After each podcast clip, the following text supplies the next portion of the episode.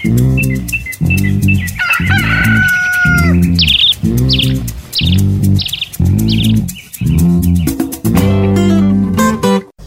morning and happy new month. It is the 1st of April 2021. I'm Lydia Lakwanyero. Welcome to the news around Uganda. In a first story, the Supreme Court has stayed the implementation of a court order which declared the appointment of a substantive judicial officer to an executive office before resignation as unconstitutional. Five justices, led by the Chief Justice Alfonse Owiny-Dollo, yesterday ruled that the said court ruling raises substantially important points of law which warrant court's consideration. On March 18th, Five justices of the Constitutional Court ruled that the appointment of the current Director of Public Prosecutions, Justice Jane Frances Abodu, and other institutions headed by judges in active service, such as the Judicial Service Commission and the Electoral Commission, is illegal and should step down with immediate effect.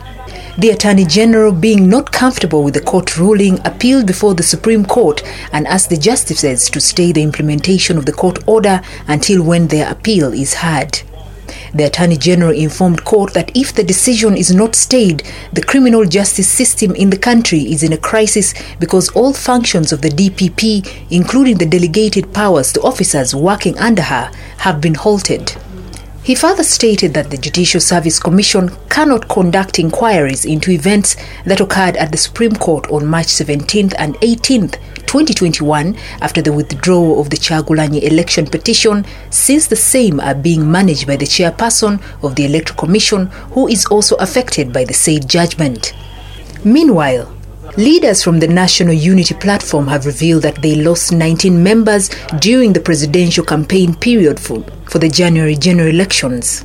Party Secretary General Lewis Rubongoya made the revelations while appearing before the Human Rights Committee of Parliament, which is investigating electoral violence and incidents of human rights violations during the just concluded elections.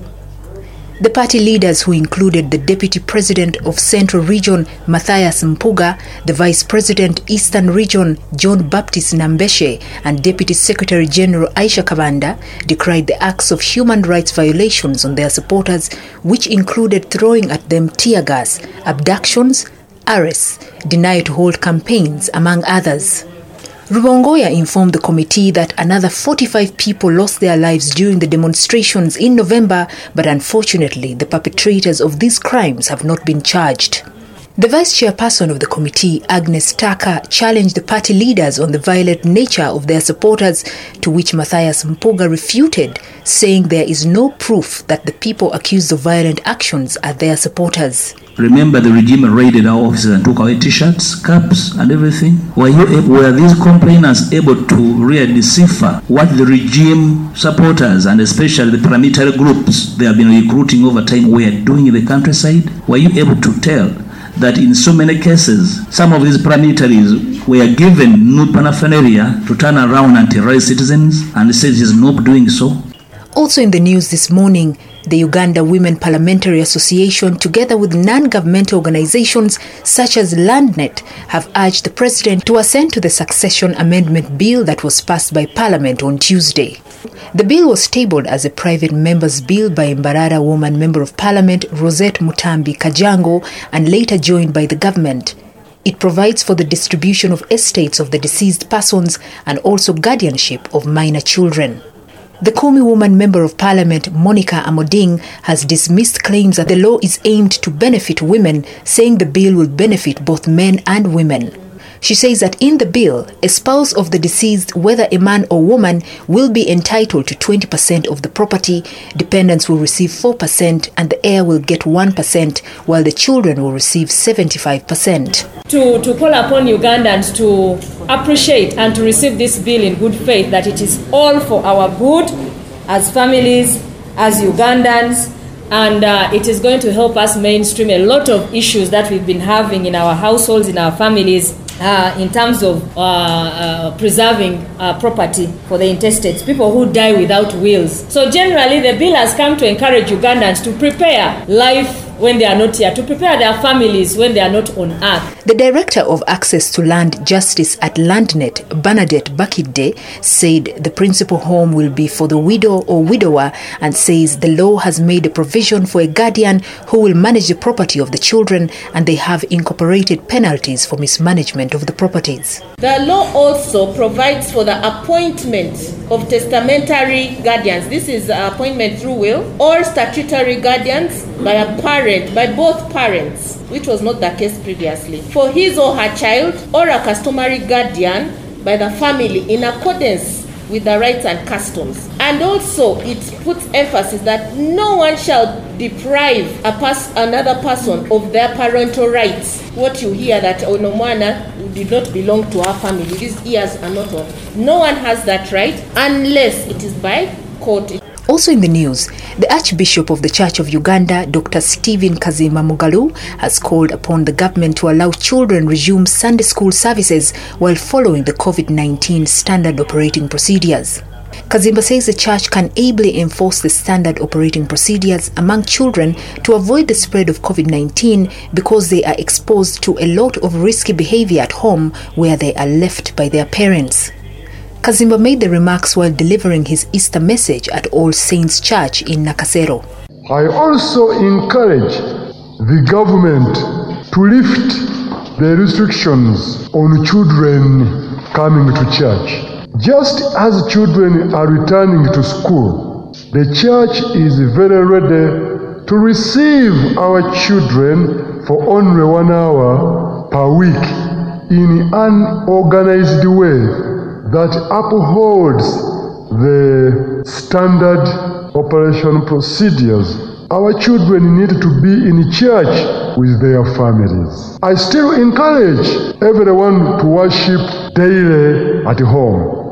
Kazimba also requested the government to release the people who were arrested towards and after the elections if no charges have been preferred against them since their arrest. We are grateful that some of the youth who mysteriously disappeared have been found and reunited with their families. We are also aware that there are still others who have not yet been found. We stand with you in your grief and confusion. But take heart, we also appeal to the government to follow through with your commitment to find those who have have been abducted and return them to their families. In Teso region, midwives have been urged to be polite to mothers in maternity so they can embrace delivering in health units instead of local birth attendants.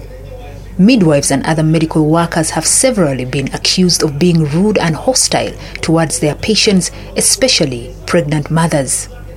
Christine Sifuna Akumu, a retired principal nursing officer at the Ministry of Health, observes that midwives should be welcoming to expectant, to expectant mothers.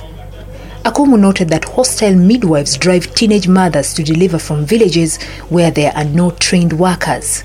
And our health workers should change their behavior towards discriminating and sending away the young girls. But we are advocating for the customer care. Midwives need to have good positive attitude, need to create rapport at all levels so that they can get the information from clients, assess the client's needs and concerns, and see how to help them.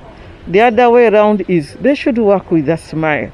They should examine clients and also give findings to these clients so that we get supportive management of this client. She was speaking to midwives from 16 health facilities in Teso on how to prevent obstetrics fistula that has affected both teenage mothers and mature mothers in the country. Since the outbreak of coronavirus, nurses reported lack of time to sensitize the mothers about fistula, but this meeting reawakened them and they promised to start teaching mothers about the dangers of fistula. Alice Emasu is the executive director of TERREWODE, a women's community hospital that specializes in the prevention and treatment of obstetrics fistula. There is renewed commitment among all the teams to go and prevent obstetric fistula, to go and save our mothers, save our daughters from maternal mortality. I think this is there's just been some kind of lack of information and the, the era of COVID shattered all our hopes. and all of us were feeling like powerless, helpless. But today I think it has ended well. There are a number of activities, innovative interventions that we have agreed to be able to do jointly with the support of Ward.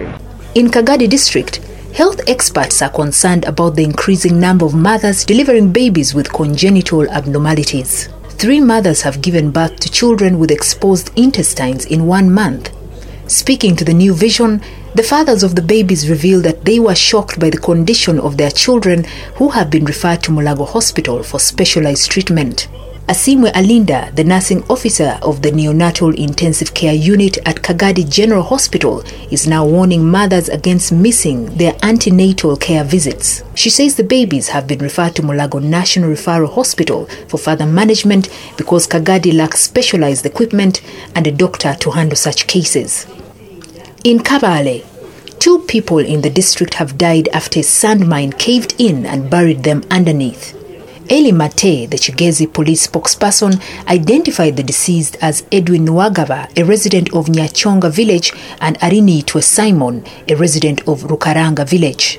Maate says the incident happened yesterday morning when other miners went to Rukaranga sale site and discovered only jackets belonging to the deceased, only to be informed by their family members that they had gone to the sand mine.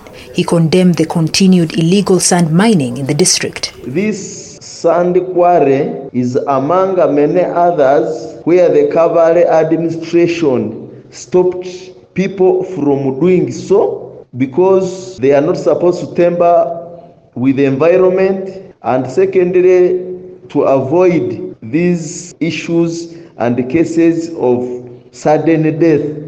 In Gulu, Peter Akena, the bodyguard of Martin Ojar Mapenduzi and Sergeant at Arms at Gulu District Local Government Council, was arrested on Monday afternoon soon after he went to report about the loss of his gun at Gulu Central Police Station.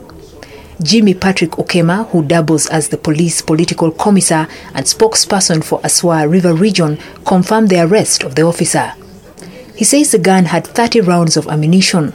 The incident took place at Kasubi Goan Quarter Subward in Bardege-Layibi Division in Gulu City on Tuesday afternoon. He said detectives went to the home of the suspect outside the police barracks to investigate the incident. Um, this officer reported that around 3 when he went back home, he found his gun missing. And uh, when he brought that report to the police, we had nothing much than, first of all, to take action by charging him and detaining him. As I speak now, he's in our custody. According to Okema, the disappearance of the gun poses a great threat to security in the region. Although Okema could not provide recent statistics of guns lost by security officers, he said in the recent past, officers were found to have lost guns into the hands of their spouses due to domestic issues. Um, this gun is a threat as long as it has landed in the hands of uh, a criminal or wrong person. It's a threat to our community, and uh, we're going to do all it takes to recover this gun. Uh, following our previous cases that we've been seeing with security officers, sometimes out of uh, domestic issues between you and your spouse, find a spouse speaking a gun, hiding it. This has been there, but uh, in this regard, we still don't know. That's why we want to go deep and understand more. Meanwhile, in Yumbe, the district leaders and the National Forest Authority have grilled the officer in charge of Environment Police in West Nile region. The meeting was held on Tuesday at the office of the resident district commissioner.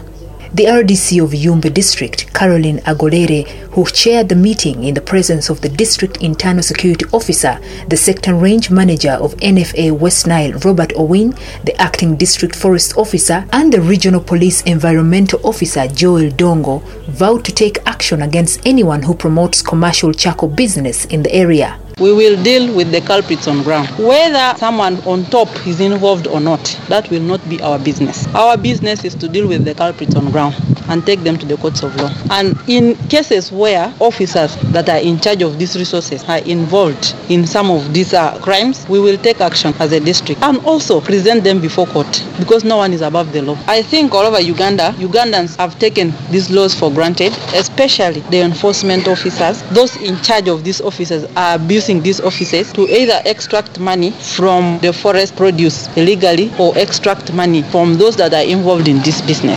Robert Owing, the sector range manager at the National Forestry, said he received complaints about the officer in charge of environmental police shielding illegal charcoal dealers. We are going to have it investigated by police, and maybe when the file is ready, it will be taken to court so that he's made to answer for his action. But we appeal those who are going to help in doing the investigation to be patriotic and do their work just because if we are going to protect our own, then we are not going to get a lasting solution to this problem. I appeal to the police uh, force that uh, when members of the public or lead agencies like NFA raise issues of concern, pinning their uh, members or officials in uh, abating some of these environmental crimes, they should treat it with all fairness rather than trying to cover and think that this is our own. It will be embarrassing if we expose because that is where the problem lies.